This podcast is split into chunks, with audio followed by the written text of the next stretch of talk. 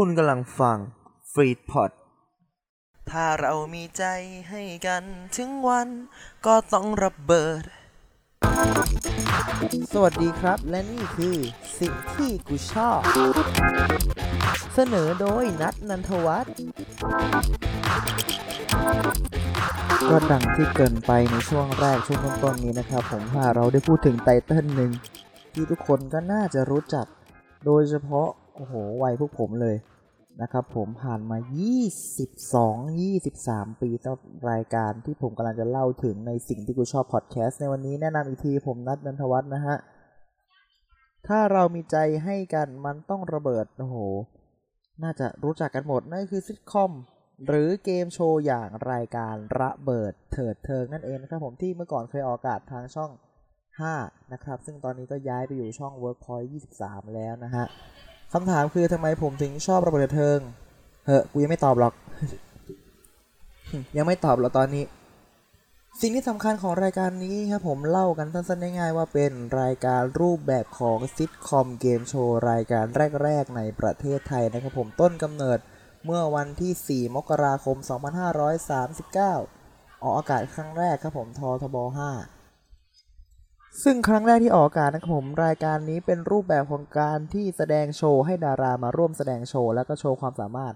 ทั้ง 3 ช่วงของรายการอย่างเช่น ดังระเบิดฮาระเบิด หรือระเบิดรับเชิญ โดยมีพิธีกรคู่แรกอย่าง คุณหนูคลองเตยนะครับ ผมที่เป็นตลกที่มีชื่อเสียงโด่งดังในยุคนั้นนะครับ ผมและก็คนสวยในยุคนั้นอีกคนหนึงนะครับผม คุณตั๊กมายุรานะครับ ผมซึ่งเป็นพิธีกรชื่อดังจากรายการชิงร้อยชิงล้านในสมัยนั้นด้วยอีกคนหนึ่ง และต่อมาก็ได้เพิ่มพิธีกรอย่างพี่หม่ำจ๊กมก แล้วก็พี่กิ๊กพี่กิ๊กซูโม่กิ๊กนั่นเองนะครับผมผ่านมาไม่นานไม่ถึง 3 เดือนก็เริ่มเปลี่ยนรูปแบบรายการจากทอล์กโชว์แสดงความสามารถให้กลายเป็นซิทคอมเกมโชว์อย่างที่พวกเราได้เห็นโดยเทปแรก ที่ได้เปลี่ยนคือเทปอาแอ๊ดสมบัติเมธนีนั่นเองนะครับ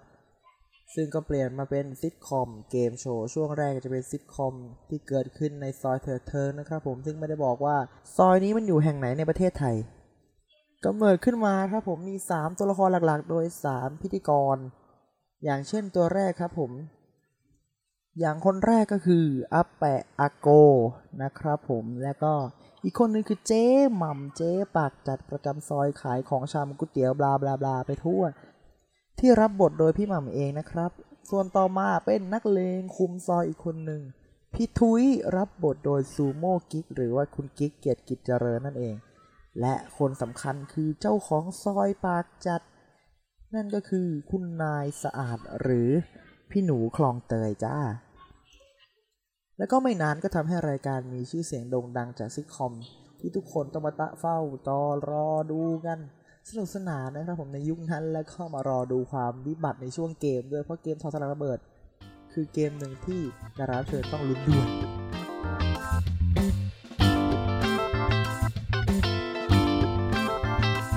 โอเค เดี๋ยวผมมาเล่ากันนิดนึงนะครับผมเรื่องของตัวซิทคอมก่อนเลยแล้วกันเนาะจุดเด่นเลยคือซิทคอมตัวนี้มีหลายยุคหลายสมัยแต่ผมขอเล่ายุคที่นานที่สุดคือยุคของซอยเถิดเทิงแล้วกัน ซอยเถิดเทิงนี่คือเกิดมา ร่วมๆเกือบโอ้โห ก่อน 12 ปีก็ประมาณ 10 กว่าปี ซึ่งตัวฉากนี่ก็คือว่าแหมใกล้ตัวเหลือเกินนะครับ ผมเป็นซอยเล็กๆ แล้วก็มีร้านต่างๆ เช่นร้านขายข้าวบ้างร้านเสริมสวยบ้าง หรือว่าหอพักที่เคยเกิดขึ้นในยุคหนึ่ง ผมขอเล่านิดนึงว่า เริ่มจากตัวละครที่ชื่อว่าเท่งนะครับผมและโหน่งนะครับผมซึ่งมาในยุคหลังนะพี่เท่งกับพี่โหน่งเนี่ยเป็นนักเลงที่คุมซอย ก็ก็เป็นนักเลงกระจอกกันแหละนะ ถ้าตามจริงๆ ก็เป็นคนที่สร้างเรื่องสร้างราวในเกือบทุก ๆ ตอนเลยแล้วกัน แต่ถ้านับเรื่องของความรักเท่งก็มีแฟนคนหนึ่งชื่อตุ่ม โดยรับบทโดยนะพี่แดนนี่สีพินโย ก็พี่แดนนี่มาตอนปี 41 นะครับผมมาถึงก็ปิงเท่งเท่งกับแดนนี่เท่งแดนนี่เท่งอ่าเดี๋ยวเรียกเท่งแดนนี่แล้วกันมันจะแปลกๆอ่าเท่งตุ่มรักกัน รักกันเลิกกันรักกันเลิกกันวนกันอยู่อย่างนั้นแหละฮะ ก็เป็นเรื่องที่น่าสนุกแล้วก็โหนงครับผมคู่ต่อมาพูดถึงไม่ได้เลยคือคู่โหนงกับแก้วครับ พี่แก้วเนี่ยรับบทโดยพี่ส้มเช้งสามชาติโอ้โห ซึ่งตอนนั้นก็คือว่าโหนงก็ต้องคู่กับแก้วตลอดคือเป็นคู่ถ้าเป็นยุคนั้นโหนงกับพี่ส้มนี่ก็คือคู่จิ้นกันเลยนะครับผมคู่เท่งกับตุ่มว่าหนักแล้ว คู่นี้จิ้นกันยันสมัยแทบจะเป็นปัจจุบันนี้ก็ยังจิ้นกันอยู่นะ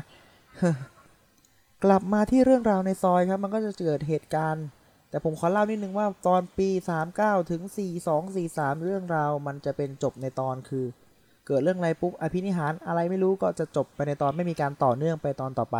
แต่พอเริ่มประมาณปลายปลายปี 43 44 เริ่มมีเรื่องราวที่ต่อกันขึ้นเรื่อยๆ สมมติทิ้งปมไว้ในตอนนี้ ตอนต่อไปก็จะมาเฉลยปม หรือว่าจะทิ้งปมเพิ่มไปเรื่อยๆก็เหมือนเริ่มเหมือนเป็นซิทคอมต่อต่อต่อในตัวต่อในตัวไปเรื่อยเรื่องราวน่าติดตามขึ้นเรื่อย ๆ นะครับผม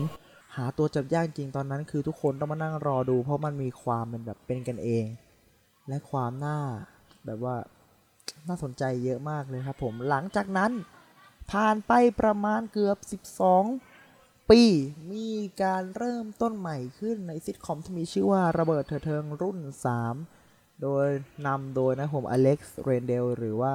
ลูกเลี้ยงนะครับผมที่มาจากระเบิดเถิดเทิงซีซั่นเก่านี่แหละ หลังจากนั้นก็เริ่มเปิดซีซั่นใหม่นะผมโดยเท่งโหน่งไปต่างจังหวัด กลายเป็นระเบิดเถิดเทิงลั่นทุ่งนะครับผมที่เท่งโหน่งไปต่างจังหวัดแล้วก็ไปเจอความลับเรื่องทองในพระ ในพระพุทธรูปของวัดวัดหนึ่งในอำเภอในหมู่บ้านลั่นทุ่ง แล้วก็อามาหาก็ตามมาอาหาตามมาช่วยปิดความลับบอกให้สองคนนี้ปิดแทนที่จะอยู่ดีๆนะครับผมกลับต้องมารักษาความลับซะแล้วก็จบอย่างแฮปปี้เอนดิ้งนะครับผมเพราะเท่งโหนงกลับซอย หลังจากนั้นเกิดเหตุการณ์ระเบิดเถิดเทิงเที่ยงแถวตรงนะครับผมหรือระเบิดเที่ยงแถวตรง ซึ่งไม่เกี่ยวอะไรกับระเบิดเถิดเทิงในตลอดมาตลอด 15 ปีที่ผ่านมานะครับผมซึ่งเริ่มต้นตัวละครใหม่คือเท่งโหนงหรือจ่าเท่งจ่าโหนงนั่นเองนะครับ เอาละพอจบเรื่องราวของจ่าเท่งจ่าโหนงในระเบิดเที่ยงแถวตรงนะครับผมซึ่งเป็นเรื่องราวความรักสุดโอ้โห สุดวุ่นวายอะผมใช้คำนี้แล้วกัน สุดพลวันพลเกของอ่าดินปืน หมวดดินปืน กับหลาย ๆ คนนะครับผมเรื่องเปิดตัวพี่ตั๊กด้วยพี่ตั๊กเปิดตัวแต่ลั่นทุ่งแล้วพี่ตั๊กก็ถือว่าเป็นหนึ่งขาประจำในระเบิดเทิงเหมือนกันนะครับผมจบซีซั่นนี้ เริ่มต้นใหม่กับระเบิดเถิดเทิง สิงโตทองนะครับผมเป็นการระเบิด ความสนุกในการย้ายช่องด้วย คือการย้ายครั้งแรกในรอบประมาณ 17-18 ปีของรายการนี้นะครับผมซึ่งได้ เกิดขึ้นในย่านคนจีนนะครับ ผมแถวเยาวราชใช้คำนี้แล้วกันนะครับผมเพราะเรื่องราวมันเกิดแถวนั้น ซึ่งก็จบไปอย่าง happy ending เหมือนกันนะครับผมซึ่งพอถึงตอนนี้ตัวซิทคอมก็เริ่มมาในแนวทางของการที่ว่าจบเป็นซีซั่น1 ปี 1 ซีซั่น1 รูปแบบ พอจบสิงโตทองครับ เริ่มต้นใหม่กับความรักวัยรุ่นนะครับผมในระเบิดเถิดเทิงแดนเซอร์ทะลวงไส้เป็นเรื่องราวระหว่างสองบ้าน บ้านที่ร้องเพลงกับบ้านที่ต่อยมวยนะครับผมเหมือนพ่อแม่ก็ไม่ถูกพ่อไม่ใช่พ่อแม่พ่อกับพ่อไม่ถูกกันนะฮะคือเกิดความวุ่นวายกันซึ่งได้เข้าชิงซิทคอมด้วยนะรางวัลซิทคอม ก็จบลงไปเหมือนกันนะครับผมในซีซั่นต่อไปก็เป็นเรื่องราวของระเบิดเถิดเทิงแดกคิล่าหารัก เป็นเรื่องราวที่แดกคิล่าตนหนึ่งคือพี่เท่งเนี่ยมาเปิดคอนโดเปิด ในย่านของถนนข้าวสารนะครับผมทำ แล้วก็ต้องปิดบังตัวตนไปเรื่อยๆ แต่ว่าวันหนึ่งก็เจอหมอผีอย่างเมีย เข้ามา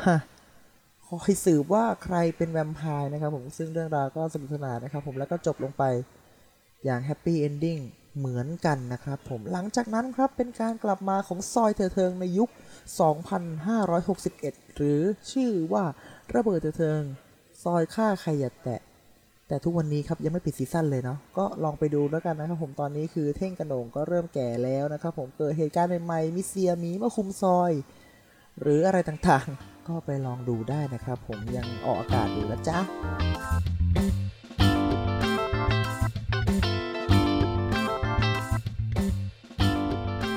สิ่งที่ไม่พูดถึงไม่ได้เลยนะครับ ผมก็คือช่วงถอดสลักระเบิดนั่นเอง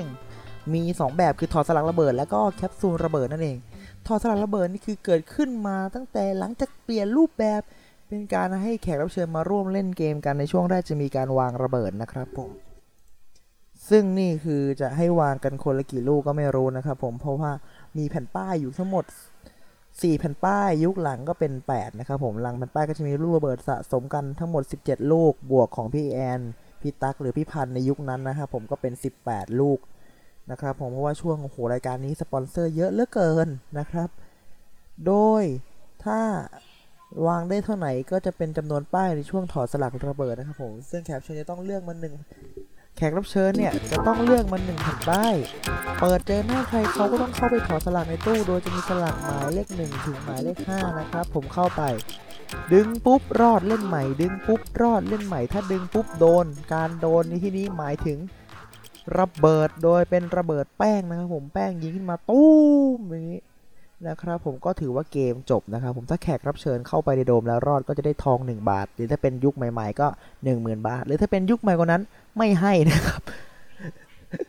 เพราะว่าเศรษฐกิจก็ไม่ค่อยดีเท่าไหร่นะครับผม แต่ถ้าเข้าไปแล้วโดนก็ไม่ได้อะไรเลยเหมือนกัน ซึ่งเป็นช่วงเกมที่โอ้โหสนุกสนานมากนะครับผมมีแขกรับเชิญร้องไห้ด้วยนะเออไปหาดูแล้วกันว่าเทปใคร นะครับเพราะช่วงหลังๆก็เป็นการเล่นเกมเพื่อเข้าไปในตู้นะครับ ผมก็ยังคงคอนเซปต์เดิมว่าใครรอดมาเล่นจนกว่าจะจบจนกว่าจะโดนนั่นเองนะครับผมช่วงเกมน่าสนใจ และน่าติดตามมากโดยเฉพาะตัวกับผมเองที่ชอบดูเกมโชว์มากกว่าซิทคอมนะฮะเอาล่ะ เดี๋ยวมาเล่ากันแล้วกันว่าทำไมถึงชอบนี้ อย่างที่บอกครับผมในยุคสมัยที่ต่างมา บางคนก็อาจจะแบบว่า เอ้ย มันเปลี่ยนไปแล้วอะไรเงี้ยโถไม่ดูแล้วมันเปลี่ยนนู่นนี่ แต่สิ่งที่ผมยังชอบอยู่คือการคงความเป็นเอกลักษณ์ของมันด้วยความสนุกของซิทคอม ความตลกของตัวเกมโชว์ ซึ่งแม้ในปัจจุบันนี้เขาจะตัดช่วงเกมโชว์ออกไปแล้วนะครับผมเหลือแต่ซิทคอมผมก็ยังคอยดูผ่านๆนะ ใช้ก็ว่าดูผ่านๆแล้วกัน เพราะว่ามันยังรู้สึกว่ามันยังเป็นตัวซิทคอมที่ยังอยู่ซึ่ง หลาย ๆ คนเนี่ยชอบพูดว่าเฮ้ยสิ่งที่กูชอบแม่งไม่เหมือนเดิมแล้วกูไม่อยากดูแล้วกูไม่อยากรับชมไม่อยากติดตามแล้ว ร้อยทั้งร้อยครับ พวกนั้นมันก็ยังดูอยู่ มันก็ยังติดตามอยู่นะครับผมเพราะว่าสิ่งที่เราชอบเนี่ยมันเมื่อเรามันอยู่ในจิตใจแล้วอะถ้าไม่โดนทำลายแบบจริง ๆ จัง ๆ เช่นลบรายการนี้ทิ้งหรืออ่าย่ำยีทุกอย่าง อะไรอย่างเงี้ยคือ ผมคิดว่าความชอบคนมันยังซ่อนอยู่ข้างในอะแค่เก็บเอาไว้เฉยๆมันยังไม่ประทุออกมา ทุกคนมีความชอบมีความรักมันก็ยังเก็บไว้อยู่ที่เดิมเลยฮะมันไม่ได้หายไปไหนเลยคุณทั้งๆที่ความจริงกูจะพูดว่าคุณไม่ไหวแล้วกูไม่ชอบแล้วกูไม่เอาแล้ว ใจจริงคุณยังรักมันอยู่นะครับ แค่คุณเก็บซ่อนมันไว้เฉยๆอย่างซิทคอมนี่เหมือนกัน ผมถึงแม้ผมอาจจะไม่ค่อยได้ดู แต่ผมก็อยากให้มันกลับมาเป็นในสิ่งที่ผมชอบ ก็คือมีช่วงอ่าหาซิทคอม แล้วก็ช่วงเกมโชว์เหมือนเดิมแบ่งแบ่ง balance กันดี แต่ก็ต้องดูยุคสมัยเนาะสมัยนี้ก็คนชอบชมซิทคอมมากกว่า แล้วก็ชอบความเป็นธรรมชาติด้วยนะครับ ก็ถ้าทางเวิร์กพอยฟังอยู่ก็หลาย ๆ คนอะเขาอยากให้ช่วงเกมโชว์กลับมาจริง ๆ นะคุณ คุณก็แบบว่าลองแบบว่าลองปรับเปลี่ยนแล้วกันลองดูเนาะ นะถือว่าผมเป็นตัวแทนของหลาย ๆ คนเลยที่ขอแล้วกันว่าอยากดูช่วงเกมโชว์ของมันอีกอะไรอย่างที่และสิ่งหนึ่ง ความชอบครับผม อย่าดูถูกกันนะครับ ผมหลาย ๆ คนที่แบบเอ้ยกูชอบการ์ตูนเรื่องนี้กูชอบนี่เอ้ยเด็กวายแก่วายบ้า คุณแซวได้บางทีแซวได้แต่อย่าไปแบบว่าจริงจังอะ